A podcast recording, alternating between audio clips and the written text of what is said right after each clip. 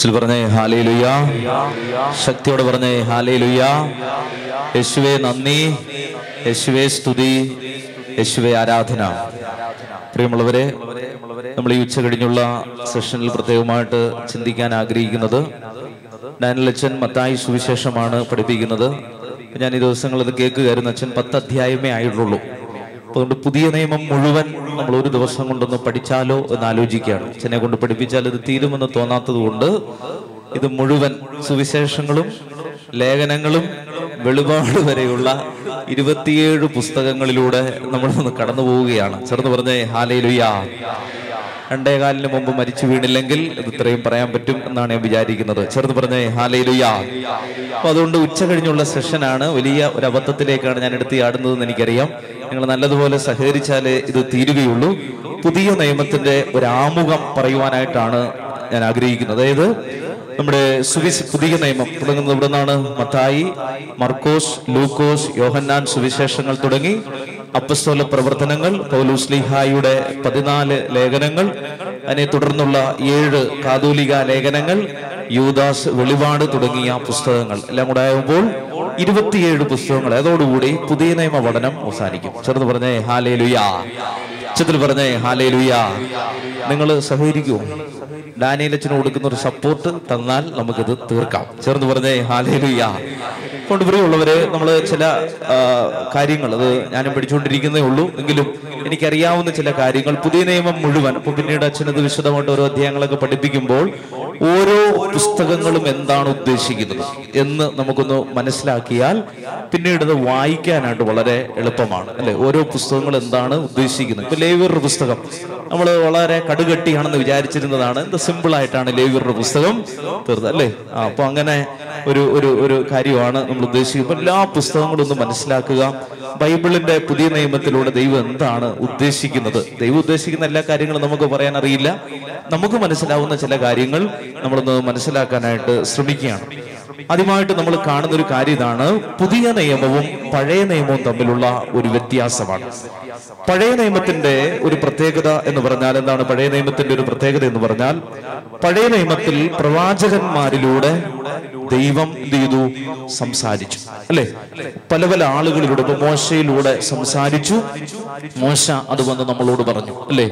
ദാവീദിനോട് സോളമനോടൊക്കെ സംസാരിച്ചു. നമ്മളത് കേട്ടു. നമുക്കത് എഴുതപ്പെട്ട് നൽകി നമ്മൾ മറ്റൊരാളിലൂടെ ഇൻഡയറക്റ്റ് ആയിട്ട് ഈ കാര്യങ്ങൾ അറിഞ്ഞു. എന്നാൽ പുതിയ നിയമത്തിന്റെ പ്രത്യേകത ഇതാണ്. പുതിയ നിയമത്തിന്റെ പ്രത്യേകത എന്താണ്? പുതിയ നിയമത്തിന്റെ ഏറ്റവും വലിയ പ്രത്യേകത ദൈവം തന്നെ നേരിട്ട് വന്ന് സംസാരിച്ചു. ചേർന്ന് പറഞ്ഞേ ഹാലേ ലുയാ ഉച്ചത്തിൽ പറഞ്ഞേ ഹാലേ ലുയാ ഹെബ്രായറുടെ പുസ്തകം ഒന്നാം അധ്യായം ഒന്നാം തിരുവചനം. ഹെബ്രായർ ഒന്ന് ഒന്ന്. പെട്ടെന്നെടുത്ത് വായിച്ചോണം. ഉറക്കെ വായിച്ചോണം. പൂർവകാലങ്ങളിൽ പ്രവാചകന്മാർ വഴി വിവിധ ഘട്ടങ്ങളിലും വിവിധ രീതികളിലും ദൈവം നമ്മുടെ പിതാക്കന്മാരോട് സംസാരിച്ചിട്ടുണ്ട്. എന്നാൽ ഈ അവസാന നാളുകളിൽ തന്റെ പുത്രൻ വഴി അവിടുന്ന് നമ്മോട് സംസാരിച്ചിരിക്കുന്നു. ചെറുത് പറഞ്ഞേ ഹാലേ ലുയാ ഇപ്പൊ എന്താണ് ഈ പുതിയ നിയമത്തിന്റെ പ്രത്യേകത എന്താണ്? പഴയ കാലങ്ങളിൽ ആരാണ് വന്നത്? പ്രവാചകന്മാർ വഴി വിവിധ ഘട്ടങ്ങളിൽ വിവിധ രീതികളിൽ ദൈവം നമ്മളോട് സംസാരിച്ചിട്ടുണ്ട്. ഉൽപ്പത്തി മുതലേ ദൈവം നമ്മളോട് എന്ത് ചെയ്തുകൊണ്ടിരിക്കുകയാണ്? സംസാരിച്ചു കൊണ്ടിരിക്കുകയാണ് അത് എങ്ങനെയാണ് എന്നുള്ള കാര്യത്തിൽ വ്യത്യാസമുള്ളൂ. ദൈവം സംസാരിക്കുന്നുണ്ട്. ഉൽപ്പത്തി മുതൽ വെളിപാട് വരെയും ദൈവം നമ്മളോട് സംസാരിക്കുന്നുണ്ട്. അതിന്റെ രീതിക്ക് വ്യത്യാസമുണ്ട്. അതിലാണ് പുതിയ നിയമവും പഴയ നിയമവും വ്യത്യാസപ്പെട്ടിരിക്കുന്നത്. പൂർവകാലങ്ങളിൽ പ്രവാചകന്മാർ വഴി വിവിധ ഘട്ടങ്ങളിൽ പല പല സമയങ്ങളിൽ അല്ലെ? ഉൽപ്പത്തിയുടെ സമയത്ത് സൃഷ്ടിയിലൂടെ ദൈവം നമ്മളോട് സംസാരിച്ചു. സൃഷ്ടി മുഴുവൻ രൂപപ്പെടുത്തിയിട്ട് ദൈവം അതിലൂടെ നമ്മോട് സംസാരിച്ചു. ആദ്യ മാതാപിതാക്കളെ സൃഷ്ടിച്ചിട്ട് അവരിലൂടെ ദൈവം സംസാരിച്ചു. അതിന് ശേഷമുള്ള തലമുറകളിലൂടെ നോഹയുടെ കാലത്തെ വെള്ളപ്പൊക്കത്തിലൂടെ ദൈവം നമ്മളോട് സംസാരിച്ചു. ബാബേൽ ഗോപുരം തകർത്തതിലൂടെ ദൈവം നമ്മളോട് സംസാരിച്ചു. ചെങ്കടൽ കടത്തിവിട്ടതിലൂടെ ദൈവം നമ്മോട് സംസാരിച്ചു. മന്നായും കാടപ്പക്ഷിയും നൽകി കരിമ്പാറയിൽ നിന്ന് വെള്ളം നൽകിയതിലൂടെ ദൈവം നമ്മളോട് സംസാരിച്ചു.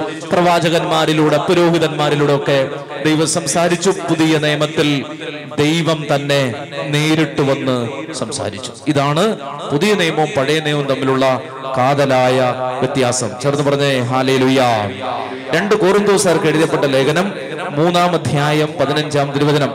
രണ്ട് കോറിന്തോസ് മൂന്ന് പതിനഞ്ച്. രണ്ട് കോറിന്തോസ് മൂന്ന് പതിനഞ്ച്. വായിച്ചോ? അതെ ഇന്നും മോശയുടെ ഗ്രന്ഥം വായിക്കുമ്പോഴെല്ലാം അവരുടെ മനസ്സിൽ ഒരു മൂടുപടം കിടക്കുന്നുണ്ട്. എന്നാൽ ആരെങ്കിലും കർത്താവിങ്കിലേക്ക് തിരിയുമ്പോൾ ആ മൂടുപടം നീക്കപ്പെടുന്നു. ശ്രദ്ധിച്ച്? അതായത് പഴയ നിയമത്തിൽ മോശയുടെ പുസ്തകം വായിക്കുമ്പോഴൊക്കെ എന്തുണ്ട്? ഒരു മറയുണ്ട് അല്ലെ? അതിന് അതീന്ദ്രിയമായ ഒരു അർത്ഥമുണ്ട്. എന്നാൽ പുതിയ നിയമത്തിലേക്ക് വന്നപ്പോൾ കർത്താവ് എന്ത് പറഞ്ഞു? മോശയോ പ്രവാചകന്മാരെയോ അസാധുവാക്കാനല്ല ഞാൻ വന്നത്. മറിച്ച് പൂർത്തീകരിക്കാനാണ്. ചേർന്ന് പറഞ്ഞേ ഹാലേലുയാ. അതായത് മോശയുടെ ഗ്രന്ഥം വായിക്കുമ്പോഴൊക്കെ അവരുടെ മനസ്സിൽ എന്ത് കിടക്കുന്നുണ്ട്? ഒരു മൂടുപടം കിടക്കുന്നുണ്ട്. ഒരു രക്ഷകൻ വരും. വരുമോ വരുമായിരിക്കും. വരില്ലേ? വരുമോ? ഇങ്ങനെയൊക്കെ ഒരു അസ്വസ്ഥതയുണ്ട്. എന്നാൽ യേശുക്രിസ്തു നേരിട്ട് വന്ന് നമ്മുടെ മുമ്പിൽ നിൽക്കുമ്പോൾ നമുക്ക് സംശയത്തിന്റെ ലെവലേശമില്ല അതുകൊണ്ട് പ്രിയമുള്ളവരെ നമ്മുടെ ഏറ്റവും വലിയ ഭാഗ്യം എന്താണ്? പുതിയ നിയമത്തിൽ ജീവിക്കാനുള്ള ഭാഗ്യമാണ്. പുതിയ നിയമം എന്ന് പറയുമ്പോൾ സഭയുടെ കാലഘട്ടമാണ് പുതിയ നിയമം. ചെറുത് പറഞ്ഞേ ഹാലേ ലുയാ പറഞ്ഞേ ഹാലേ ലുയ ബൈബിൾ മുഴുവൻ നമ്മൾ പരിശോധിക്കുമ്പോൾ പ്രധാനമായിട്ട് മൂന്ന് യാത്രകളായിട്ട് ബൈബിളിനെ നമുക്ക് സംഗ്രഹിക്കാം. ഒന്നാമത്തെ യാത്ര അച്ഛൻ പലതവണ പറഞ്ഞിട്ടുള്ളതാണ് ഞാൻ ഒന്നുകൂടെ ആവർത്തിക്കുന്നതേ ഉള്ളൂ. ഒന്നാമത്തെ യാത്ര എന്താണ്? ഉൽപ്പത്തി പന്ത്രണ്ടിൽ അബ്രഹാമിൽ നിന്ന് തുടങ്ങുന്ന ഒരു യാത്ര അല്ലെ? പിന്നീട് ഈജിപ്തിന്റെ അടിമത്തത്തിലേക്ക് പോയി അവിടെ നിന്ന് യാത്ര തിരിച്ചു. പിന്നീട് അവരവിടെ എത്തിച്ചേർന്നു കനാൻ നാട്ടിൽ എത്തിച്ചേർന്നു. പിന്നീട് രാജാക്കന്മാർ വന്നു ദാവീദ് വന്നു സോളമൻ വന്നു. സോളമന്റെ സമയത്ത് ഒരു ദേവാലയം വന്നു. അങ്ങനെ ജെറുസലേമിൽ അവസാനിച്ച ഒന്നാമത്തെ ഒരു യാത്ര അതായത് അബ്രഹാമിൽ നിന്ന് ആരംഭിച്ച് ചരിത്രത്തിന്റെ ഗതിവിഗതികളിലൂടെ യാത്ര ചെയ്ത് നമ്മൾ പഴയ നിയമ പഠനം നടത്തുമ്പോൾ നിങ്ങൾക്ക് മനസ്സിലായി കാണും.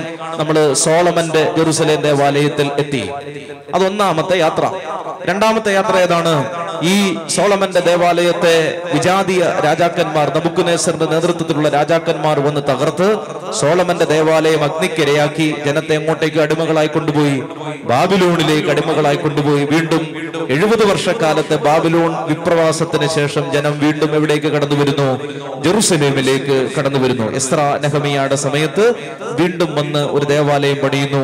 അതാണ് രണ്ടാമത്തെ യാത്ര. ഈ രണ്ട് യാത്രകൾ കഴിയുമ്പോഴത്തേക്ക് പഴയ നിയമം അവസാനിച്ചു. ഒന്നാമത്തെ യാത്ര അബ്രഹാമിൽ നിന്ന് ആരംഭിച്ച് സോളമന്റെ ജെറുസലേമിലെത്തിയ ആദ്യത്തെ യാത്ര. രണ്ടാമത്തെ യാത്ര ബാബിലോണിന്റെ അടിമത്തത്തിൽ നിന്ന് വീണ്ടും ജെറുസലേമിലെത്തിയ രണ്ടാമതൊരു ദേവാലയം കൂടി അവർ പണിതു. ജെറുസലേമിലെത്തിയ രണ്ടാമത്തെ യാത്ര. മൂന്നാമത്തെ യാത്രയാണ് പുതിയ നിയമത്തിന്റെ യാത്ര. പുതിയ നിയമത്തിന്റെ യാത്ര എന്ന് പറഞ്ഞാൽ രണ്ടാമത്തെ യാത്ര കഴിയുമ്പോൾ നമ്മളിപ്പോൾ എവിടെയാണ് നിൽക്കുന്നത്? ജെറുസലേമിലാണ് നിൽക്കുന്നത്. പുതിയ നിയമത്തിന്റെ യാത്ര എന്ന് പറഞ്ഞാൽ ഈ ജെറുസലേം ഭൂമിയിലെ ജെറുസലേമാണ്. ഭൂമിയിലെ ജെറുസലേം. ഭൂമിയിലെ ജെറുസലേമിൽ നിന്ന് വെളിപാടിന്റെ പുസ്തകമാകുമ്പോഴേക്ക് നമ്മളൊരു യാത്ര പൂർത്തീകരിക്കും. അതെവിടെ എത്തിച്ചേരും. സ്വർഗീയ ജെറുസലേമിൽ എത്തിച്ചേരും. ചെറുത് പറഞ്ഞേ ഹാലേലുയാ. മൂന്നാമത്തെ യാത്ര ഏതാണ്? From the earthly Jerusalem to the heavenly Jerusalem അതായത് ഭൗമിക ജെറുസലേമിൽ നിന്ന് സ്വർഗീയ ജെറുസലേമിലേക്കുള്ള മൂന്നാമത്തെ യാത്ര. ഈ മൂന്നാമത്തെ യാത്രയിലാണ് ആരോടിക്കൊണ്ടിരിക്കുന്നത്? ഞാനും നിങ്ങളും സഭയാകുന്ന ട്രാക്കിലൂടെ ഓടിക്കൊണ്ടിരിക്കുന്നത് ചെറുത് പറഞ്ഞേ ഹാലേലുയാ. അതുകൊണ്ട് നമ്മൾ കണ്ടത് മോശയുടെ ഗ്രന്ഥം വായിക്കുമ്പോഴൊക്കെ എന്തുണ്ട്? ഒരു മൂടുപടമുണ്ട്. എന്നാൽ കർത്താവ് നേരിട്ട് വന്ന് സംസാരിക്കുമ്പോൾ ആ മൂടുപടം ഇല്ല. എന്നാൽ ഞാൻ നിങ്ങളോട് പറയുന്നു. അല്ലെ? മത്തായി പഠിപ്പിച്ചപ്പോൾ പറഞ്ഞൊരു ഒരു ഫ്രൈസ് ആണത്. അതായത് എന്നാൽ ഞാൻ നിങ്ങളോട് പറയുന്നു. കാരണം ആ നിയമത്തിന് കർത്താവ് എന്ത് ചെയ്തു? പുതിയ ഒരു വിശദീകരണം നൽകി. അതുകൊണ്ട് പ്രിയമുള്ളവരെ പഴയ നിയമം മുഴുവൻ ചില കാര്യങ്ങൾ കേട്ട് എഴുതിയതാണ്. എന്നാൽ പുതിയ നിയമത്തിലേക്ക് വരുമ്പോൾ ഒന്നാമത്തെ പ്രത്യേകത ഇതാണ്. ഇരുപത്തിയേഴ് പുസ്തകങ്ങളുടെ ഒന്നാമത്തെ പ്രത്യേകത ഇത് കേട്ടത് മാത്രമല്ല കണ്ടതുകൂടിയാണ് എന്താണ്? ഇത് കേട്ടത് മാത്രമല്ല കണ്ടതുകൂടിയാണ് അപ്പോ പുതിയ നിയമത്തിന്റെ പുസ്തകങ്ങളുടെ പ്രത്യേകത എന്താണ്? കണ്ടതും കേട്ടതുമാണ്. മനസ്സിലാവുന്നുണ്ടോ? പുതിയ നിയമ പുസ്തകങ്ങളുടെ പ്രത്യേകത എന്താണ്? കണ്ടതും കേട്ടതുമാണ്. അല്ലെ? കണ്ടതും കേട്ടതും. പണ്ട് അങ്ങനെ ഒരു ആകാശവാണി പരിപാടി ഉണ്ടായിരുന്നു. അല്ലെ? കണ്ടതും കേട്ടതും. ആ അപ്പൊ കണ്ടതുകൊണ്ട് കേട്ടതുമുണ്ട്. ഇടയ്ക്ക് കിട്ടിയവരുമുണ്ട് അപ്പൊ കണ്ടതും കേട്ടതുമായ കാര്യങ്ങളാണ്. നമ്മൾ കാണുന്ന ഒരു കാര്യം. യോഹന്നാന്റെ സുവിശേഷം ഇരുപത്തി ഒന്നാം അധ്യായം ഇരുപത്തി അഞ്ചാം തിരുവചനം. യോഹന്നാൻ ഇരുപത്തി ഒന്ന് ഇരുപത്തി അഞ്ച് യേശു ചെയ്ത പല കാര്യങ്ങളുമുണ്ട്. അതെല്ലാം എഴുതിയിരുന്നെങ്കിൽ ഈ ഗ്രന്ഥങ്ങൾ തന്നെ ഉൾക്കൊള്ളാൻ ഇതെല്ലാം ഉൾക്കൊള്ളാൻ ലോകത്തിന് തന്നെ സാധിക്കാതെ വരും. അതായത് യോഹന്നാൻ കണ്ടതും കേട്ടതുമായിട്ടുള്ള ഒരുപാട് കാര്യങ്ങളുണ്ട്. എല്ലാം ഒന്നും എന്ത് ചെയ്തിട്ടില്ല? എഴുതിയിട്ടില്ല എന്നാണ് യോഹന്നാൻ പറയുന്നത്. ഹെബ്രായർ ലേഖനം പതിമൂന്നാം അധ്യായം ഇരുപത്തിരണ്ടാം തിരുവചനം. ഹെബ്രായർ പതിമൂന്ന് ഇരുപത്തിരണ്ട്. കയറുന്ന ബൈബിൾ കീറാൻ സാധ്യതയുണ്ട്. ആ വായിച്ചോ? എന്റെ സഹോദരരെ ഞാൻ നിങ്ങൾക്ക് ചുരുക്കമായി എഴുതിയിരിക്കുന്നു. അതായത് എല്ലാം എഴുതിയിട്ടില്ല അല്ലെ? കണ്ടതും കേട്ടതും മുഴുവൻ എഴുതിയിട്ടില്ല പക്ഷെ ചുരുക്കമായിട്ട് എഴുതിയിട്ടുള്ളൂ. ചുരുക്കമായ ചില കാര്യങ്ങൾ അതിനകത്ത് എഴുതിയിരിക്കുകയാണ്. മത്തായി സുവിശേഷം പതിനൊന്നാം അധ്യായം മൂന്നും നാലും തിരുവചനം. മത്തായി സുവിശേഷം പതിനൊന്നാം അധ്യായം മൂന്നും നാലും തിരുവചനം. വരാനിരിക്കുന്നവൻ നീ തന്നെയോ? അതോ ഞങ്ങൾ മറ്റൊരുവനെ പ്രതീക്ഷിക്കണമോ? അപ്പോൾ യേശു എന്താ പറഞ്ഞത്? നിങ്ങൾ കേൾക്കുന്നതും കാണുന്നതും പോയി യോഹന്നാനെ അറിയിക്കുക. അപ്പോൾ ഈ പുസ്തകം മുഴുവൻ എന്താണ്? പുതിയ നിയമം മുഴുവൻ കേട്ടത് മാത്രമല്ല കണ്ടതുകൂടി ഉണ്ട് എന്നാണ്. ഒന്ന് യോഹന്നാൻ ഒന്നാം അധ്യായം ഒന്ന് മുതൽ മൂന്ന് വരെ. ഒന്ന് യോഹന്നാൻ. ഒന്നാം അധ്യായം ഒന്ന് മുതൽ മൂന്ന് വരെയുള്ള തിരുവചനങ്ങൾ. വായിച്ചേ. ആദ്യം മുതൽ ഉണ്ടായിരുന്നത് ഉറക്കവായിര് ഞങ്ങൾ കേട്ടതും സ്വന്തം കണ്ണുകൊണ്ട് കണ്ടതും സൂക്ഷിച്ചു വീക്ഷിച്ചതും കൈകൊണ്ട് സ്പർശിച്ചതുമായ ജീവന്റെ വചനത്തെ ഞങ്ങൾ അറിയിക്കുന്നു. മൂന്നാമത്തെ വചനം ഞങ്ങൾ കാണുകയും കേൾക്കുകയും ചെയ്തത് നിങ്ങളെയും ഞങ്ങൾ അറിയിക്കുന്നു. അപ്പൊ നമ്മൾ കണ്ടതും വെളിപാടിന്റെ പുസ്തകം ഒന്നാം അധ്യായം പത്തും പതിനൊന്നും തിരുവചനങ്ങൾ. വെളിപാട് ഒന്ന് പത്ത് പതിനൊന്ന്. വായിച്ചേ? കർത്താവിന്റെ ദിനത്തിൽ ഞാൻ ആത്മാവിൽ ലയിച്ചിരിക്കെ കാഹളത്തിന്റെതുപോലുള്ള വലിയൊരു സ്വരം എന്റെ പിറകിൽ നിന്ന് കേട്ടു. നീ കാണുന്നത് ഒരു ഗ്രന്ഥത്തിൽ എഴുതുക. അപ്പൊ ഈ ഗ്രന്ഥത്തിലുള്ളത് എന്തൊക്കെയാണ്? കേട്ടതുണ്ട് അല്ലെ പിറകിൽ നിന്ന് കേട്ടതും കൺമുൻപിൽ കണ്ടതും. ചേർന്ന് പറഞ്ഞേ ഹാലേലുയാ. അതാണ് പ്രിയമുള്ളവരെ പുതിയ നിയമത്തിന്റെ പ്രത്യേകത. അതാണ് പുതിയ പുതിയ നിയമം വായിക്കുമ്പോൾ ദേവാലയത്തിൽ തന്നെ നമ്മൾ വായിക്കുമ്പോൾ ലേഖനങ്ങളൊക്കെ പുതിയ നിയമം വായിക്കുമ്പോൾ നമ്മൾ എഴുന്നേറ്റ് നിൽക്കുന്നതിന്റെ അർത്ഥം അതാണ്. കർത്താവ് നേരിട്ട് സംസാരിക്കുന്ന സമയമാണ്. പ്രത്യേകിച്ച് സുവിശേഷങ്ങൾ അല്ലെ? സുവിശേഷങ്ങൾ കർത്താവ് നേരിട്ട് പറഞ്ഞ കാര്യങ്ങളാണ്. അതാണ് നമ്മൾ വിശുദ്ധ കുർബാനയ്ക്ക് അല്ലെങ്കിൽ ദേവാലയത്തിൽ ഇത് വായിക്കുമ്പോൾ നമ്മൾ ആദരവോടുകൂടി എഴുന്നേറ്റ് നിൽക്കുന്നത്. മറ്റു പുസ്തകങ്ങളൊക്കെ വായിക്കുമ്പോൾ ഇരിക്കാൻ ഒരു പെർമിഷൻ ഉണ്ട്. പക്ഷെ സുവിശേഷങ്ങൾ വായിക്കുമ്പോൾ നമ്മൾ എന്ത് ചെയ്യണം? എഴുന്നേറ്റ് നിൽക്കണം. എന്താണ്? കർത്താവ് നേരിട്ട് പറഞ്ഞ കാര്യങ്ങളാണ്. ചെറുത് പറഞ്ഞേ ഹാലേ ലുയാ ചെറു പറഞ്ഞേ ഹാലേ ലുയാ അപ്പൊ പ്രിയമുള്ളവരെ ഈ സുവിശേഷം നമ്മൾ കണ്ടതും കേട്ടതുമാണ്. എന്റെ ചോദ്യം ഇതാണ് നമ്മൾ ഈ കണ്ടതും കേട്ടതും എങ്ങനെയാണ് വചനമായി മാറിയത്? ഇതെങ്ങനെ വചനമായി മാറിയത്? ഞാൻ കണ്ടതെല്ലാം ദൈവികമാണെന്ന് നിർബന്ധമില്ലല്ലോ അല്ലേ? നമ്മൾ കാണുന്നത് മുഴുവൻ വചനമായി മാറണം നിർബന്ധമില്ലല്ലോ. ഇത് എഴുതിയ ആളുകൾ കണ്ടത് മുഴുവൻ എങ്ങനെയാണ് വചനമായി മാറിയത് എന്നതിനെ പറ്റിയാണ് കർത്താവിന്റെ വചനം നമ്മളോട് സംസാരിച്ചത്. ഒന്നാമത്തെ കാര്യം എന്താണ്? പുതിയ നിയമത്തിന്റെ ഒന്നാമത്തെ കാര്യം കണ്ടതും കേട്ടതും. മറന്നു പോകരുത്. കുറച്ച് പോയിന്റ് ചെയ്യാൻ പറയും. ഒന്നാമത്തെ കാര്യം ഒന്നും കേൾക്കാത്തത് പോലെ ഇരിക്കരുത്. എന്താണ്? ആ ഉറക്കെ പറ. ഉറക്കെ പറ. ആ നിങ്ങൾ എന്നെ കാണുന്നുണ്ടോ? ഇല്ലേ? കണ്ടതും കേട്ടതും അതാണ് ഒന്നാമത്തെ പ്രത്യേകത. ഇത് കണ്ടതാണ് ഇത് കേട്ടതാണ് അല്ലേ? അതാണ് അതിന്റെ ബൈബിൾ ഭാഗമാണ് നമ്മൾ കണ്ടത്. രണ്ടാമത്തെ കാര്യം ഇതാണ് നമ്മൾ ഇനി കേട്ടത് മുഴുവൻ എങ്ങനെയാണ് ദൈവ വചനമായി മാറിയത്? അല്ലെ? നമ്മൾ കേട്ടത് നമ്മൾ പറയുന്നതെല്ലാം വചനമായി മാറില്ലല്ലോ. അതിന് വചനം പറയാണ് രണ്ട് തിമോത്തി മൂന്ന് പതിനാറ്.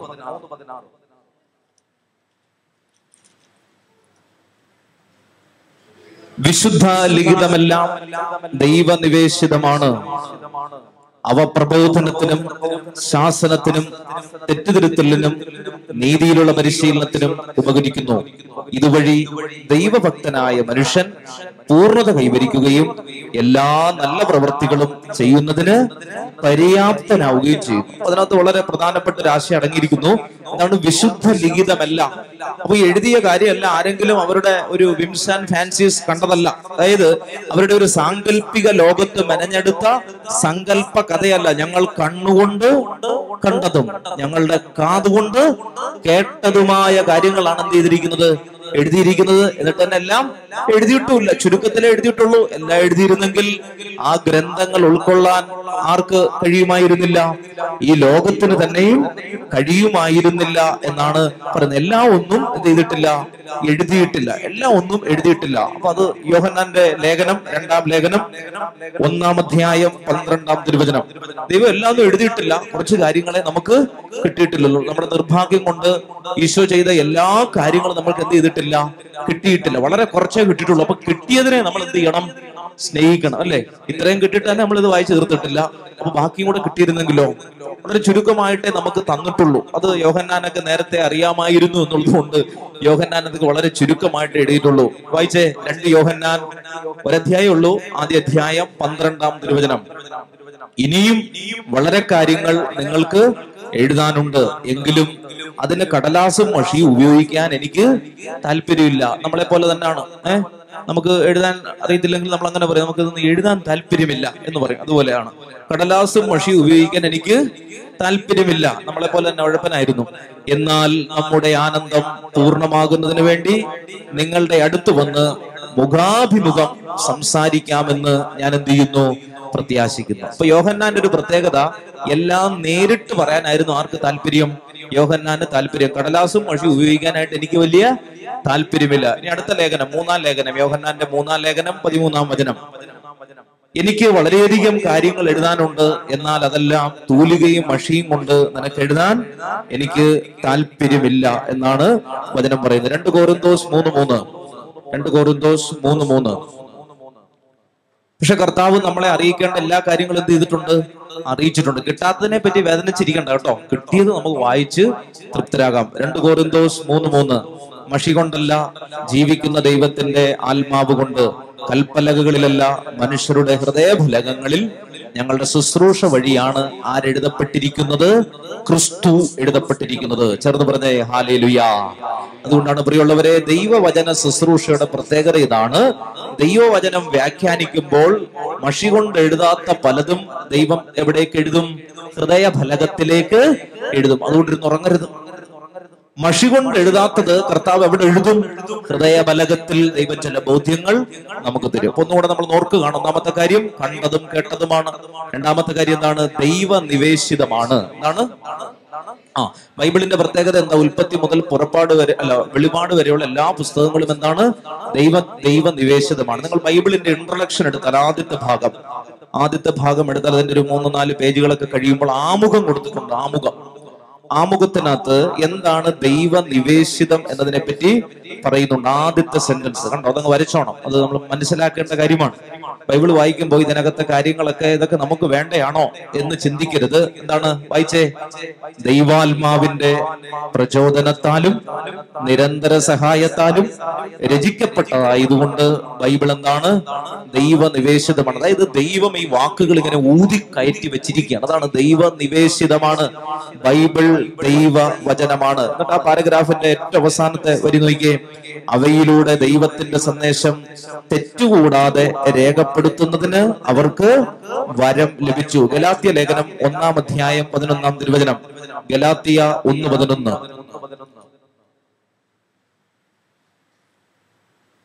സഹോദരരെ അവർക്ക് വായിച്ചോ. ഞാൻ പ്രസംഗിച്ച സുവിശേഷം മാനുഷികമല്ല എന്ന് നിങ്ങളെ ഞാൻ അറിയിക്കുന്നു.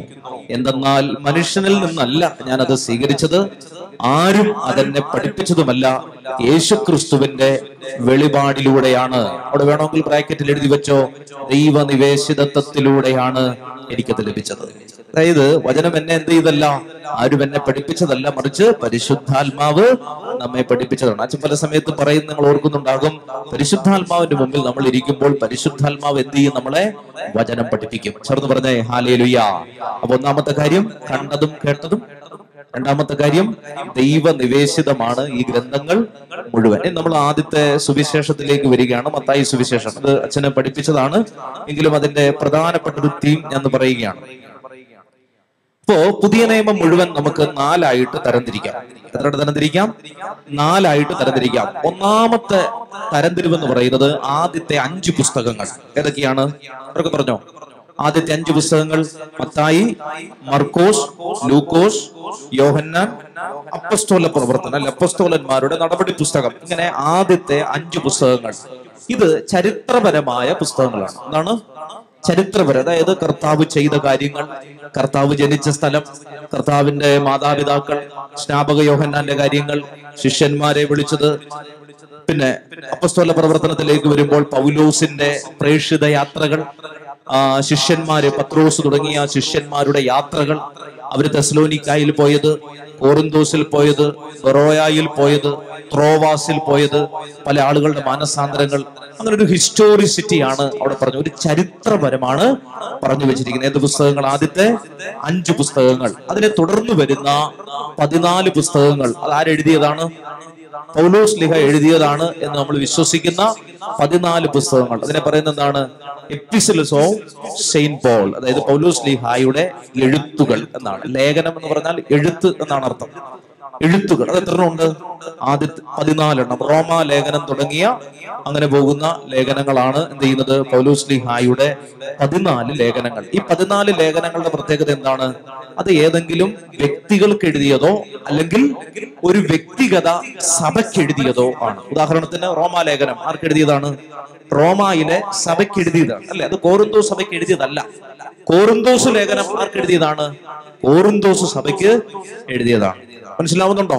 തെസ്ലോനിക്ക ഒന്ന് തെസ്ലോനിക്ക അതാർക്ക് എഴുതപ്പെട്ടതാണ്? തെസ്ലോനിക്കായിലെ സഭയ്ക്ക് എഴുതിയതാണ്. തിമോത്തിയോസിന് എഴുതിയ ലേഖനം ആർക്ക് എഴുതിയതാണ്? തിമോത്തിയോസ് എന്ന് പറയുന്ന വ്യക്തിക്ക് എഴുതിയതാണ്. ഫിലമോൻ എഴുതിയ ലേഖനം ആർക്ക് എഴുതിയതാണ്?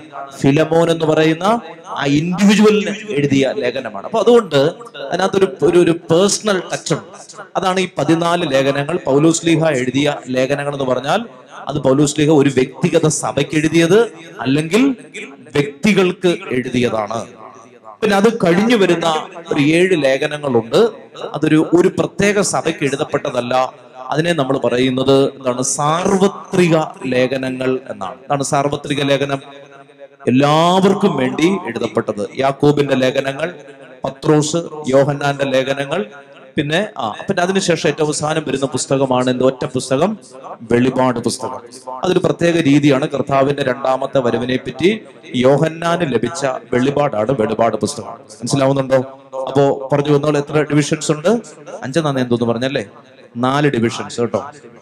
വിശന്നിരിക്കുന്നത് കൊണ്ടാണ് നാല് ഡിവിഷൻസേ ഉള്ളൂ. അപ്പൊ ആദ്യത്തെ അഞ്ച് പുസ്തകങ്ങൾ ചേർന്ന് അത് കഴിഞ്ഞ് പൗലോസിന്റെ ലേഖനങ്ങൾ കാതോലിക ലേഖനങ്ങൾ. മനസ്സിലാവുന്നുണ്ടോ? കാതലിക് ലേഖനങ്ങൾ എന്ന് പറഞ്ഞാൽ സാർവത്രിക ലേഖനങ്ങൾ ഏറ്റവും അവസാനത്തത് വെളിപാട്. ചേർന്ന് പറഞ്ഞേ ഹാലേലുയാ.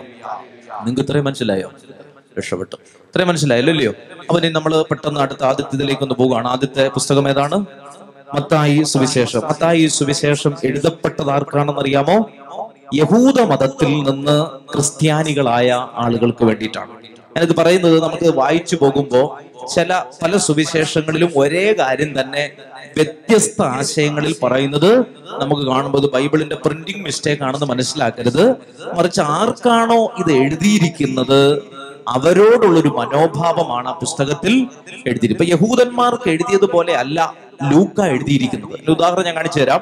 രണ്ടുപേർക്ക് എഴുതപ്പെട്ടതിൽ വ്യത്യാസമുണ്ട്. അപ്പൊ അതായത് മത്തായി എഴുത എഴുതിയത് ആർക്ക് വേണ്ടിയിട്ടാണ്? യഹൂദരായ ക്രിസ്ത്യാനികൾക്ക് വേണ്ടി. ഈശോ യഹൂദനാണ് അല്ലെ? അച്ഛൻ രാവിലെ പറഞ്ഞു ഓർക്കുന്നുണ്ടോ? മലയാളിയല്ല ഈശോ യഹൂദനാണ്.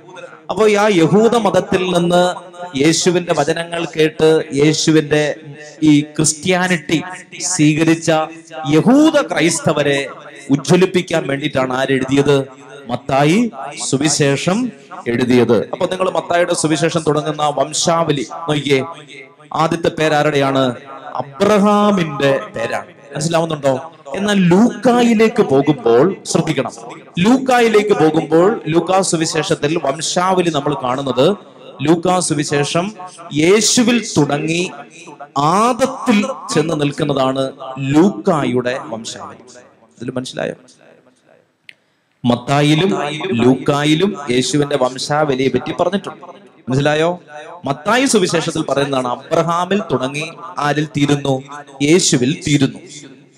എന്നാൽ ലൂക്കായിലാണെങ്കിലോ യേശുവിൽ നിന്ന് പിറകിലേക്ക് പോയി പോയി പോയി എവിടെ പോയി നിൽക്കും? ആദത്തിൽ പോയി നിൽക്കും. മനസ്സിലാവുന്നുണ്ട് രണ്ടും വംശാവലിയാണ് യേശുവിന്റെ വംശാവലി തന്നെയാണ്. രണ്ടിന്റെ രണ്ട് ഉദ്ദേശമാണ്. അബ്രഹാമിന്റെ പേര് പറഞ്ഞ എന്തിനാണ്? യഹൂദന്മാരുടെ ചരിത്രം ആരംഭിക്കുന്നത് എവിടെ നിന്നാണ്?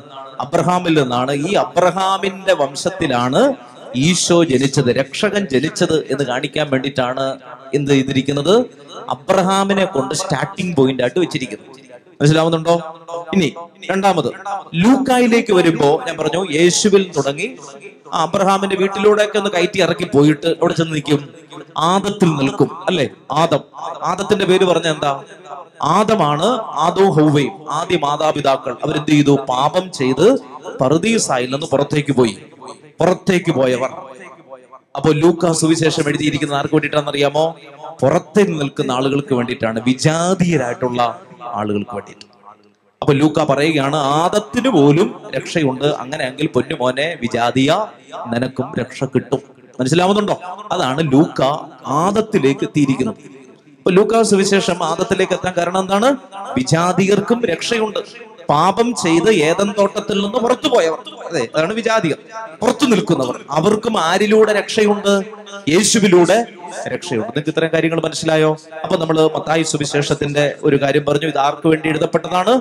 യഹൂദ ക്രിസ്ത്യാനികൾക്ക് വേണ്ടി എഴുതപ്പെട്ടതാണ്. ഇനി മത്തായി സുവിശേഷത്തിന്റെ ഏറ്റവും വലിയ പ്രത്യേകത ഇതാണ്. യേശു രാജാവാണ്. ആരാണ്? യേശു രാജാവാണ്. ഉറക്കെ പറഞ്ഞു. യേശു ആരാണ്? ആ ഉറക്കെ പറ യേശു ആരാണ്? ആ യേശു രാജാവാണ്. മത്തായിയുടെ പ്രത്യേകത ഇതാണ്. യേശുവിനെ പറ്റി പറയുമ്പോൾ യേശു ഒരു രാജാവാണ്. രണ്ട് യേശു എല്ലാ പ്രവചനങ്ങളുടെയും പൂർത്തീകരണമാണ്. അല്ലെ? നിങ്ങൾ മത്തായി സുവിശേഷം ഒരു താല്പര്യപ്രകാരം വായിച്ചു പോയാൽ ഇങ്ങനെ എഴുതിയിട്ടുണ്ട്. ഇത് യേശയ്യ പ്രവാചകൻ വഴി പറഞ്ഞത് പൂർത്തിയാകാനാണ് ഇത് ജർമിയ അരുളി ചെയ്തതുപോലെ പൂർത്തിയാകാനാണ്. ഇത് സങ്കീർത്തനത്തിൽ ദാവീദ് പറഞ്ഞതുപോലെ പൂർത്തിയാകാനാണ് എന്ന് പറഞ്ഞാൽ ഒന്നാമത്തെ കാര്യം ഇതാണ്. ഈശോ രാജാവാണ്. രണ്ട് യേശുവിലൂടെ പഴയ നിയമം മുഴുവൻ എന്ത് ചെയ്തിരിക്കുന്നു? പൂർത്തീകരിക്കപ്പെട്ടിരിക്കുന്നു. ചേർന്ന് പറഞ്ഞേ ഹാലേ ലുയാ ചെറു പറഞ്ഞേ ഹാലേ ലുയാ ഇനി അടുത്ത കാര്യം ഇതാണ്. വളരെ പ്രധാനപ്പെട്ട കാര്യം ഇതാണ്. ഇത് നിങ്ങൾക്ക് മനസ്സിലാവുന്നോ? സ്പീഡ് കൂടുന്നുണ്ടോ? ഞാൻ മറന്നു പോകും അതുകൊണ്ടാണ് ഞാൻ പെട്ടെന്ന് പറയുന്നത് കേട്ടോ. അപ്പൊ ഈ മത്തായി സുവിശേഷത്തിന്റെ പ്രത്യേകത ഇതാണ്. ഇനി അതിന്റെ മെയിൻ തീം അതച്ഛൻ പറഞ്ഞു ഓർക്കുന്നുണ്ടോ? ഏതായിരുന്നു മെയിൻ തീം ഒരു വാക്ക് മുപ്പതിലധികം തവണ ഇതിനകത്ത് ആവർത്തിച്ചിട്ടുണ്ട്. ഏതാണ് ആ വാക്ക്? ഏതാണ് വാക്ക്? സ്വർഗരാജ്യം. ഞാൻ പെട്ടെന്ന് പറഞ്ഞു പോകും. നിങ്ങൾ അടയാളപ്പെടുത്തി അടയാളപ്പെടുത്തി പോകണം. ഒന്നാമത്തത് മൂന്നാം അധ്യായം രണ്ടാം തിരുവചനം. വായിച്ചേ. മാനസാന്തരപ്പെടുവിൻ സ്വർഗരാജ്യം സമീപിച്ചിരിക്കുന്നു. മത്തായി സുവിശേഷത്തിന്റെ പ്രധാനപ്പെട്ട ആശയം എന്താണ്? ദൈവരാജ്യം അല്ലെങ്കിൽ സ്വർഗരാജ്യം. അടുത്തത് നാല് പതിനേഴ്. നാല് പതിനേഴിൽ നമ്മൾ കാണുകയാണ്. യേശു പ്രസംഗിച്ചു മാനസാന്തരപ്പെടുവിൻ സ്വർഗരാജ്യം സമീപിച്ചിരിക്കുന്നു.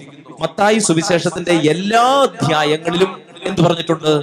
സ്വർഗരാജ്യം അല്ലെങ്കിൽ ദൈവരാജ്യം പറഞ്ഞിട്ടുണ്ട്. അഞ്ചാം അധ്യായം നമ്മൾ വായിക്കുന്നത് അഞ്ചിരുപത്. സ്വർഗരാജ്യത്തിൽ അവൻ ചെറിയവനെന്ന് വിളിക്കപ്പെടും. അടുത്തത് ഇരുപതാമത്തെ തിരുവചനം. നിങ്ങൾ സ്വർഗരാജ്യത്തിൽ പ്രവേശിക്കുകയില്ല. അടുത്തത് ആറ് പത്ത്. നിങ്ങൾ മനസ്സിലാവുന്നുണ്ടോ? സ്വർഗസ്ഥനായ പിതാവേ അങ്ങയുടെ രാജ്യം വരണമേ. ഏഹ് ഇത് പറഞ്ഞുകൊണ്ടിരുന്നത് ഒരുപാട് സമയം പോകും.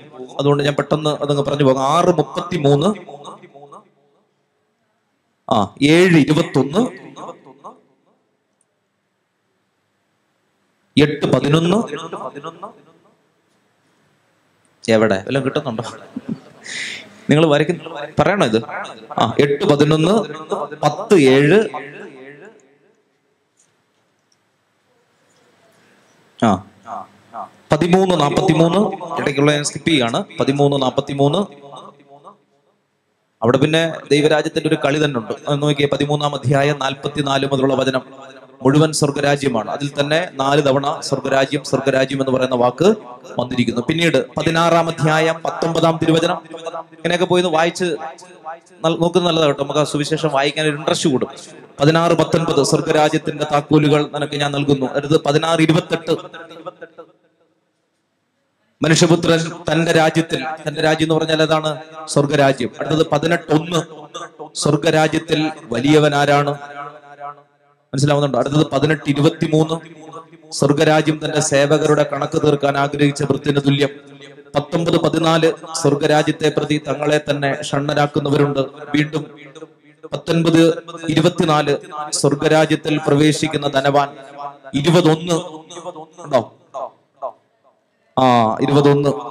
അടുത്ത ഇരുപത്തൊന്ന് നാൽപ്പത്തി മൂന്ന് ദൈവരാജ്യം നിങ്ങളിൽ നിന്ന് ഫലം പുറപ്പെടുവിക്കുന്ന ജനതയ്ക്ക് കൊടുക്കും. അപ്പം മൊത്തത്തിൽ ദൈവരാജ്യത്തെ പറ്റിയാണ് എന്ത് ചെയ്തിരിക്കുന്നത്? ആ ഈ സുവിശേഷത്തിൽ ഒരുപാട് പറഞ്ഞിരിക്കുന്നത്. ചെറുത് പറഞ്ഞേ ഹാലേലുയാ അപ്പൊ ദൈവരാജ്യത്തെ പറ്റി പറഞ്ഞിരിക്കുകയാണ്. അത് നമുക്ക് ലഭിക്കണമെങ്കിൽ നമ്മൾ എന്ത് ചെയ്യണം? മാനസാന്തരപ്പെടണം. ഇതാണ് മത്തായി സുവിശേഷം. അപ്പൊ മത്തായി സുവിശേഷം കഴിഞ്ഞു. എന്താണ്? മൂന്ന് കാര്യങ്ങൾ മൂന്നാൽ കാര്യങ്ങൾ പറഞ്ഞു ഒന്ന് കർത്താവ് രാജാവാണ്. അല്ലേ? അടുത്ത പിന്നെ ആരാണ്? എല്ലാ പ്രവചനങ്ങളുടെയും പൂർത്തീകരണമാണ് ദൈവരാജ്യമാണ് പ്രധാനപ്പെട്ട വിഷയം. മനസ്സിലാവുന്നുണ്ടോ? ഇനി നമ്മൾ ഈ ഡീറ്റെയിൽ സ്റ്റഡിക്ക് പോകേണ്ട ആവശ്യമുണ്ടോ? നിങ്ങൾ തന്നെ തീരുമാനിക്കുക കേട്ടോ. അടുത്തത് മർക്കോസിന്റെ സുവിശേഷം. മർക്കോസിന്റെ സുവിശേഷത്തിൽ നമ്മൾ കാണുന്ന ഒരു പ്രധാനപ്പെട്ട കാര്യം ഇതാണ്. മർക്കോസ് ആദ്യമായി എഴുതപ്പെട്ട സുവിശേഷമാണ് മർക്കോസിന്റെ സുവിശേഷം. എന്താണ്? ഏറ്റവും ആദ്യം എഴുതപ്പെട്ട സുവിശേഷം ഏതാണ്? മർക്കൂസിന്റെ സുവിശേഷമാണ് ആദ്യമായി എഴുതപ്പെട്ട സുവിശേഷം. അതിനകത്ത് ഒരു ചോദ്യം ചോദ്യമുണ്ട് എന്താണെന്നറിയാമോ യേശു ആരാണ്? ഹൂ ഈസ് ജീസസ് ക്രൈസ്റ്റ് എഴുതി വെച്ചോണം. മർക്കോസിന്റെ സുവിശേഷത്തിൽ നിന്ന് നമുക്ക് കിട്ടുന്ന ഇതാണ്. Who is Jesus Christ Isho ആരാണ്? ഒന്ന് ഒന്ന്. മർക്കോസ് ഒന്ന് ഒന്ന്. ആരാണ്? ദൈവപുത്രനായ യേശു ക്രിസ്തുവിന്റെ അപ്പൊ ആരാണ് ഈശോ? ഞാൻ ഇപ്പൊ വരച്ചു തരാം. പറയുന്നത് നിങ്ങൾ വരച്ചോണം. നിങ്ങൾ വീട്ടിൽ പോയി ഇതൊരു പാരഗ്രാഫായിട്ട് എഴുതി ആണ് പഠിച്ചോണം കേട്ടോ. ആ ദൈവപുത്രനായ യേശു. അപ്പൊ ഈശോയുടെ ഒന്നാമത്തെ പ്രത്യേകത അവൻ ആരാണ്? ദൈവപുത്രൻ. പതിനൊന്നാമത്തെ തിരുവചനം ഒന്ന് പതിനൊന്ന്. ഇവൻ എന്റെ പ്രിയപുത്രൻ. ഇവനിൽ ഞാൻ പ്രസാദിച്ചിരിക്കുന്നു. അപ്പൊ ഈ പുത്രൻ ആരാണ്? പ്രിയപുത്രനാണ്. ഏറ്റവും പ്രിയപുത്രൻ. അടുത്തത് രണ്ട് പത്ത്. നസ്രേനായ യേശുവെ നീ എന്തിന് ഞങ്ങളുടെ കാര്യത്തിൽ ഇടപെടുന്നു? ഞങ്ങളെ നശിപ്പിക്കാനാണോ നീ വന്നിരിക്കുന്നത്? നീ ആരാണെന്ന് എനിക്കറിയാം. ദൈവത്തിന്റെ പരിശുദ്ധൻ. അപ്പോൾ യേശു ആരാണ്? പരിശുദ്ധനാണ്. രാവിലെ അച്ഛൻ പറഞ്ഞു ഓർക്കുന്നുണ്ടോ? ഓർക്കുന്നുണ്ടോ? വിശുദ്ധം. അല്ല അശുദ്ധം വിശുദ്ധം പരിശുദ്ധം. അപ്പൊ ഏറ്റവും സൂപ്പർ ലേറ്റീവിൽ നിൽക്കുന്ന ആളാണ് ആര്? ഈശോ പറഞ്ഞേ ഹാലേ ലുയ്യ ഇത് മനസ്സിലാവുന്നുണ്ടോ? ഇതെല്ലാം തമ്മിൽ ബന്ധമുള്ള കാര്യമാണ്. അടുത്തത് രണ്ട് പത്ത്. ഭൂമിയിൽ പാപങ്ങൾ ക്ഷമിക്കാൻ മനുഷ്യപുത്രന് അധികാരമുണ്ട്. അപ്പോൾ ഈശോ ആരാണ്? പാപങ്ങൾ ക്ഷമിക്കുന്നവനാണ്. അടുത്ത രണ്ട് പതിനേഴ് ആരോഗ്യമുള്ളവർക്കല്ല രോഗികൾക്കാണ് വൈദ്യനെ ആവശ്യം. നീതിമാന്മാരെയല്ല പാപികളെ വിളിക്കാൻ വന്നവൻ. അപ്പോൾ ഈശോ ആരാണ്? പാപികളെ വിളിക്കാൻ വന്നവൻ. മനസ്സിലാവുന്നുണ്ടോ? അപ്പൊ ഇങ്ങനെ നമ്മൾ മൂന്ന് പതിനൊന്ന് മൂന്ന് പതിനൊന്ന്. അവൻ ദൈവപുത്രനാണ് എന്ന് പറഞ്ഞു. മൂന്ന് ഇരുപത്തി ഒൻപത് പരിശുദ്ധാത്മാവിന്റെ അഭിഷേകമുള്ളവനാണ് ഈശോ. നാല് നാൽപ്പത്. കാറ്റും കടലും പോലും അവനെ അനുസരിക്കുന്നുണ്ട്. അപ്പോൾ ഈശോ പ്രകൃതി ശക്തികളെ പ്രകൃതി ശക്തികളുടെ മേൽ അധികാരമുള്ളവനാണ്. അഞ്ച് ഏഴ്. ഉച്ചത്തിൽ നിലവിളിച്ചുകൊണ്ട് പറഞ്ഞു മഹോന്നതനായ ദൈവത്തിന്റെ പുത്ര യേശുവേ അങ്ങ് എന്റെ കാര്യത്തിൽ ഇടപെടുന്നു. അപ്പോൾ മഹോന്നതനായ ദൈവത്തിന്റെ പുത്രൻ. ആറ് പതിനൊന്ന്.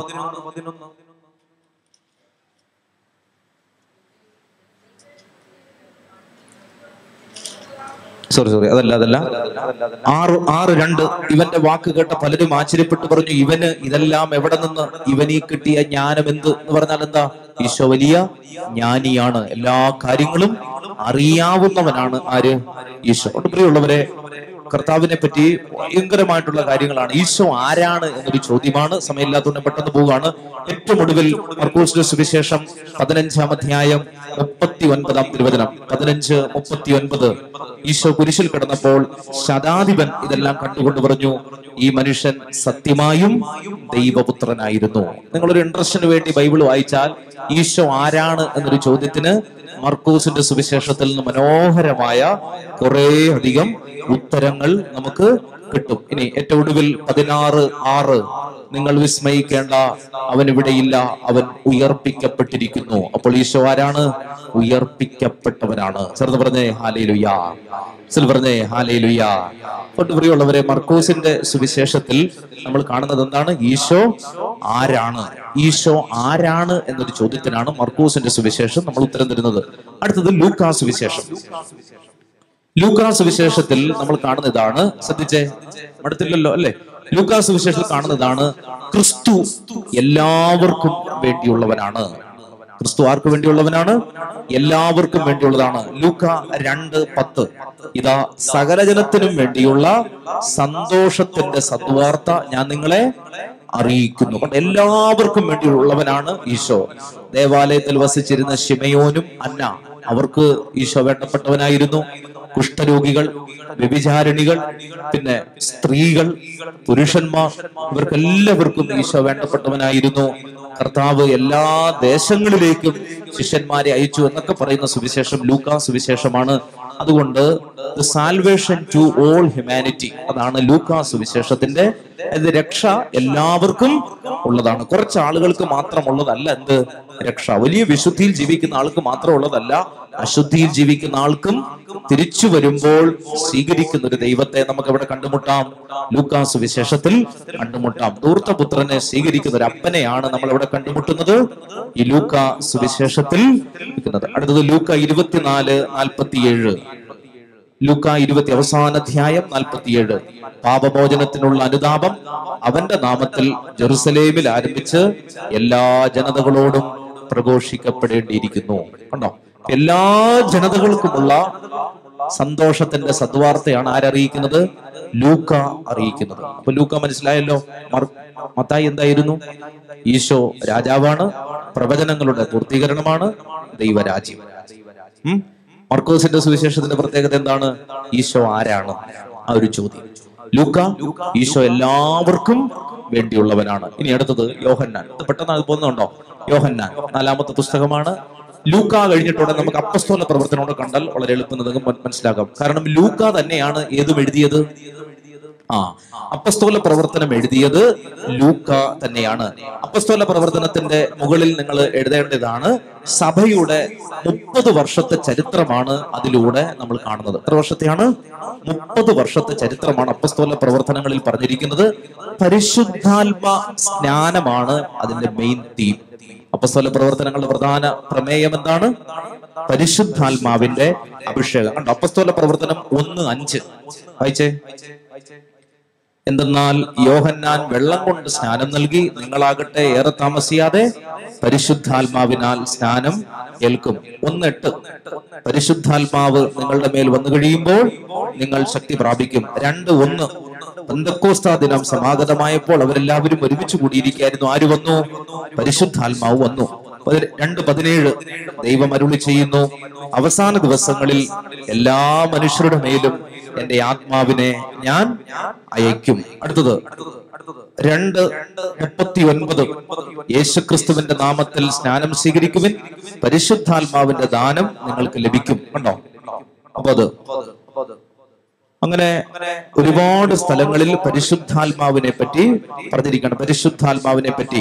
അപ്പസ്തോല പ്രവർത്തനം ഏഴ് അമ്പത്തി അഞ്ച് ഏഴ് അൻപത്തി അഞ്ച് സ്തേഫാനോസിനെ വധിക്കുമ്പോൾ അവൻ പരിശുദ്ധാത്മാവിനാൽ നിറഞ്ഞ് സ്വർഗത്തിലേക്ക് നോക്കി. കണ്ടോ? ഈ അപ്പസ്തോല പ്രവർത്തനങ്ങളിൽ നിൽക്കുന്ന എല്ലാ ആളുകളും എന്ത് നിറഞ്ഞവരായിരുന്നു പരിശുദ്ധാത്മാവ്. അപ്പോ സ്വാഭാവികമായും ഇത് വായിക്കുമ്പോൾ നമ്മളിലേക്കും എന്ത് വന്നേ പറ്റൂ? അല്ലെ? നമ്മളൊരു ബന്ധുക്കോസ്തിക്ക് വേണ്ടി ഒരുങ്ങുകയാണ്. എന്റെ ഒരു അപേക്ഷ ഇതാണ്. നിങ്ങൾ ഈ അപ്പസ്തോല പ്രവർത്തനം ഒരു മൂന്ന് തവണ ഈ പെന്തിക്കോസ്തി തിരുനാൾ നമ്മൾ വളരെ ആഘോഷമായിട്ട് നടത്തുകയാണ്. നിങ്ങളിത് വായിക്കണം. ഇതിന്റെ ഓരോ വരികളിലും ആരിപ്പുണ്ട് പരിശുദ്ധാത്മാവിരിപ്പുണ്ട് ഇത് നല്ല രസമാണ്. എട്ട് പതിനേഴ്. അവൻ അവരുടെ മേൽ കൈകൾ വെച്ചു. അവർ പരിശുദ്ധാത്മാവിനെ സ്വീകരിച്ചു. എട്ട് ഇരുപത്തി ഒൻപത് ആത്മാവ് ഫിലിപ്പോസിനോട് പറഞ്ഞു. കണ്ടോ? പരിശുദ്ധാത്മാവാണ് അവിടെ മുഴുവൻ സംസാരിക്കുന്നത്. വളരെ വ്യക്തമായി പരിശുദ്ധാത്മാവിനെ പറ്റി പറയുന്ന ഒരു വേദഭാഗമാണ് ഇത്. അടുത്തത് അപ്പസ്തോല പ്രവർത്തനം പതിനൊന്ന് പതിനഞ്ച്. അപ്പസ്തോല പ്രവർത്തനം പതിനൊന്ന് പതിനഞ്ച്. ഞാൻ അവരോട് പ്രസംഗിക്കാൻ തുടങ്ങിയപ്പോൾ മുമ്പ് നമ്മുടെ മേൽ എന്നതുപോലെ അവരുടെ മേലും പരിശുദ്ധാത്മാവ് വന്നു. കണ്ടോ? ഇത് വായിക്കുമ്പോഴും പറയുമ്പോഴും എല്ലാം നമ്മുടെ ഉള്ളിലേക്ക് ആര് വരും? പരിശുദ്ധാത്മാവ് വരും. പതിനഞ്ചെട്ട് ഹൃദയങ്ങളെ അറിയുന്ന ദൈവം നമുക്കെന്ന പോലെ അവർക്കും പരിശുദ്ധാത്മാവിനെ നൽകി അവരെ അംഗീകരിച്ചു. കേട്ടോ വല്ലതും കാണുന്നുണ്ടോ? ഇല്ല. അപ്പസ്തോല പ്രവർത്തനം മുഴുവൻ അപ്പോൾ എന്താണ്? അവർക്ക് പറഞ്ഞേ എന്താണ്? ആ ഒന്ന് പറയെങ്കിലും. എന്താണ്?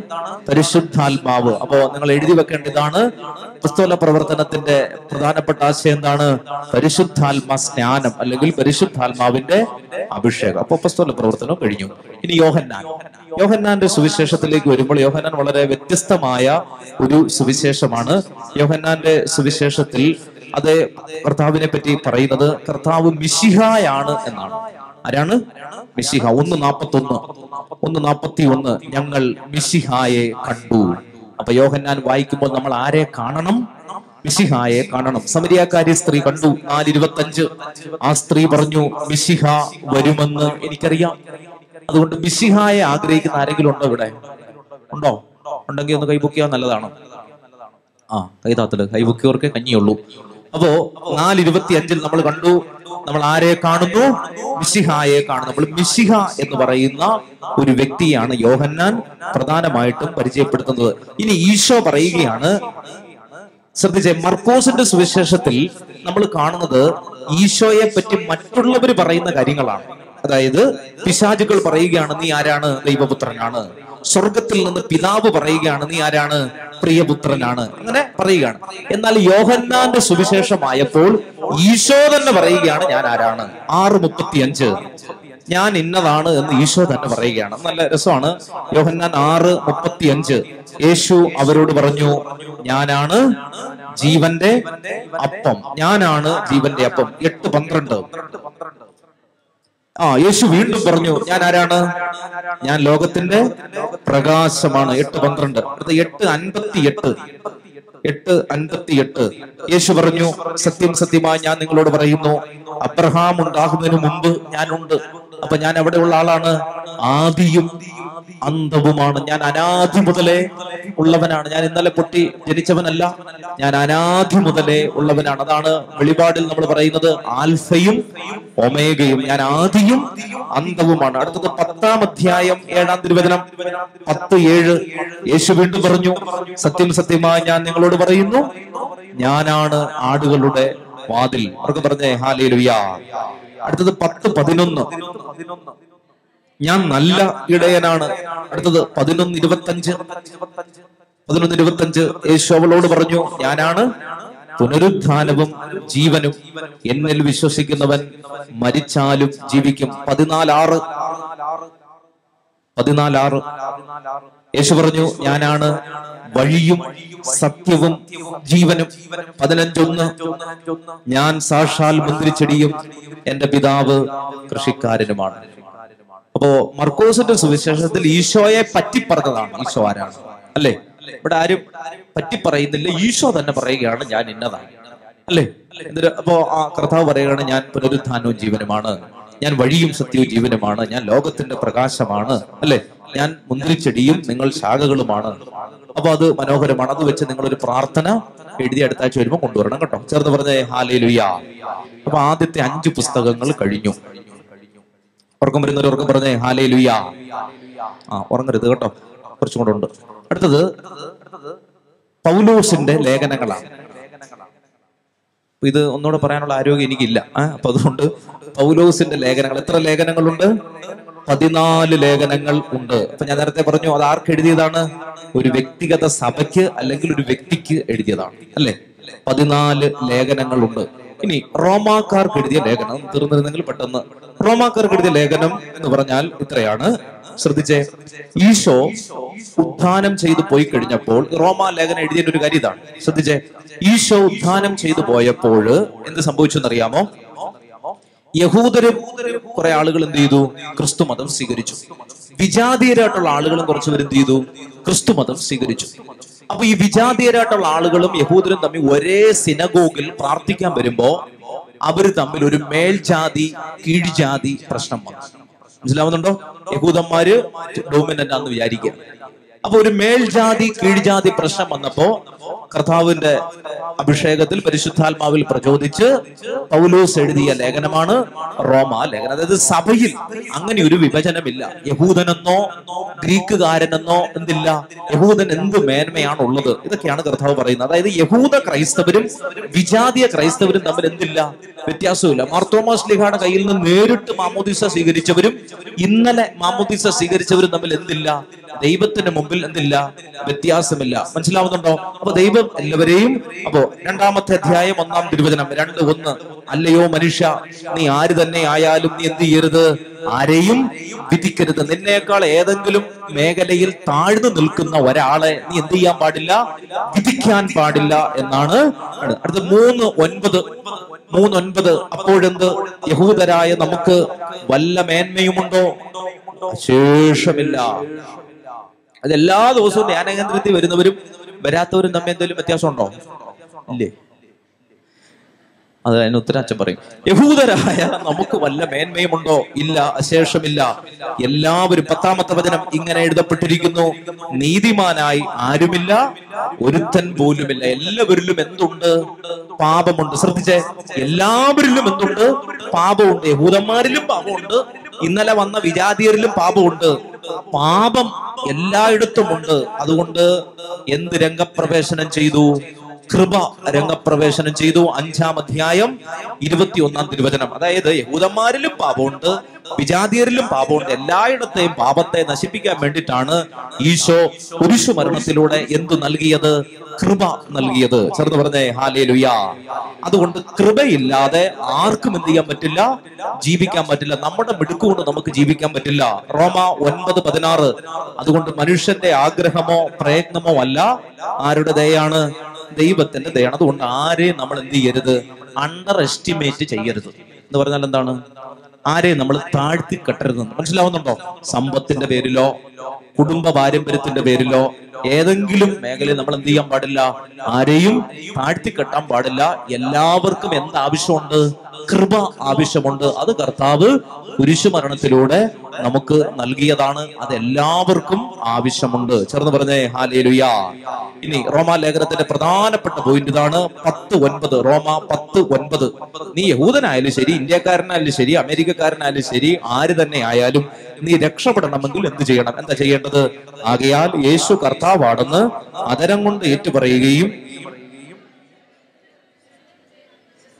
ചെയ്തു എന്ന് പറഞ്ഞാൽ നീ എന്ത് ചെയ്യും?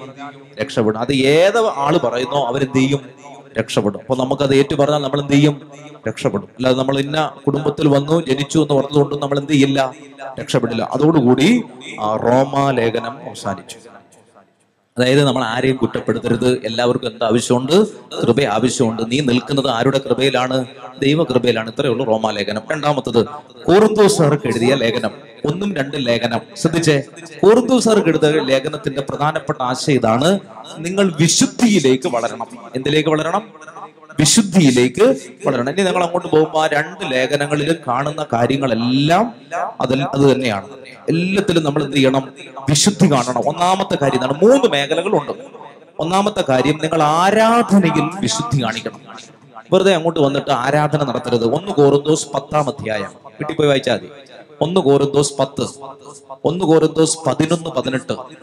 ഇതെല്ലാം നമ്മൾ എന്ത് ചെയ്യണം എന്നുള്ളതാണ് നമ്മുടെ ദൈവത്തെ ആരാധിക്കുന്നതിൽ നമ്മൾ എന്ത് ചെയ്യണം?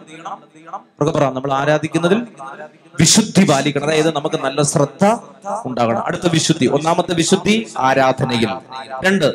രണ്ടാമത്തെ വിശുദ്ധി ശരീരത്തിൽ നമ്മൾ എന്ത് ചെയ്യണം? വിശുദ്ധി പാലിക്കണം. ഒന്ന് കോരുന്തോസ് ആറ് പത്തൊൻപത്. നിങ്ങളുടെ ശരീരം പരിശുദ്ധാത്മാവിന്റെ ആലയമാണ്. അടുത്തത്. രണ്ട് കോറിന്തോസ് ആറ് പതിനാല്. ഈ രണ്ട് ലേഖനങ്ങളിലും ഇതിനെപ്പറ്റി പറഞ്ഞിട്ടുണ്ട്. ഒന്നാമത്തെ കാര്യം ആരാധനയിൽ നീ എന്ത് ചെയ്യണം? വിശുദ്ധി കാണിക്കണം. രണ്ട്. ശരീരത്തിൽ വിശുദ്ധി കാണിക്കണം. മൂന്നാമത്തെ കാര്യം സഹനത്തിലൂടെ നാം വിശുദ്ധീകരിക്കപ്പെടും അതായത് നമുക്കൊരു ഒരു രോഗം വരുമ്പോൾ നമ്മൾ പിന്നെ എന്താണ് കുറ്റപ്പെടുത്തിക്കൊണ്ടിരിക്കരുത്. അതിനകത്തും വിശുദ്ധിയോടെ നമ്മൾ ആ സഹനത്തെ സ്വീകരിക്കണമെന്നാണ് പൗലൂസ് ലിഹ നമ്മെ പഠിപ്പിക്കുന്നത്. അപ്പൊ ഏതൊക്കെ മേഖലകളാണ് വിശുദ്ധി പാലിക്കേണ്ടത്? ആ ആരാധനയിൽ. കൊള്ളാം. രണ്ട് ശരീരത്തിൽ മൂന്ന് സഹനത്തിൽ. ഒരു സഹനം വരുമ്പോൾ നമ്മൾ ദൈവത്തെ വഴി പറഞ്ഞ് പള്ളി വിട്ട് ഇറങ്ങി പോകരുത് ബൈബിൾ മടക്കി വെക്കരുത്. സഹനം വരുമ്പോഴും നമ്മൾ ആരാധിക്കണം. അതിന്റെ വചനങ്ങൾ രണ്ട് കോറിന്തോസ് പതിനൊന്ന് പതിനാറ്. രണ്ട് കോറിന്തോസ് പതിനൊന്ന് പതിനാറ്. അടുത്തത് രണ്ട് കോറിന്തോസ് ഒന്ന് മൂന്ന്.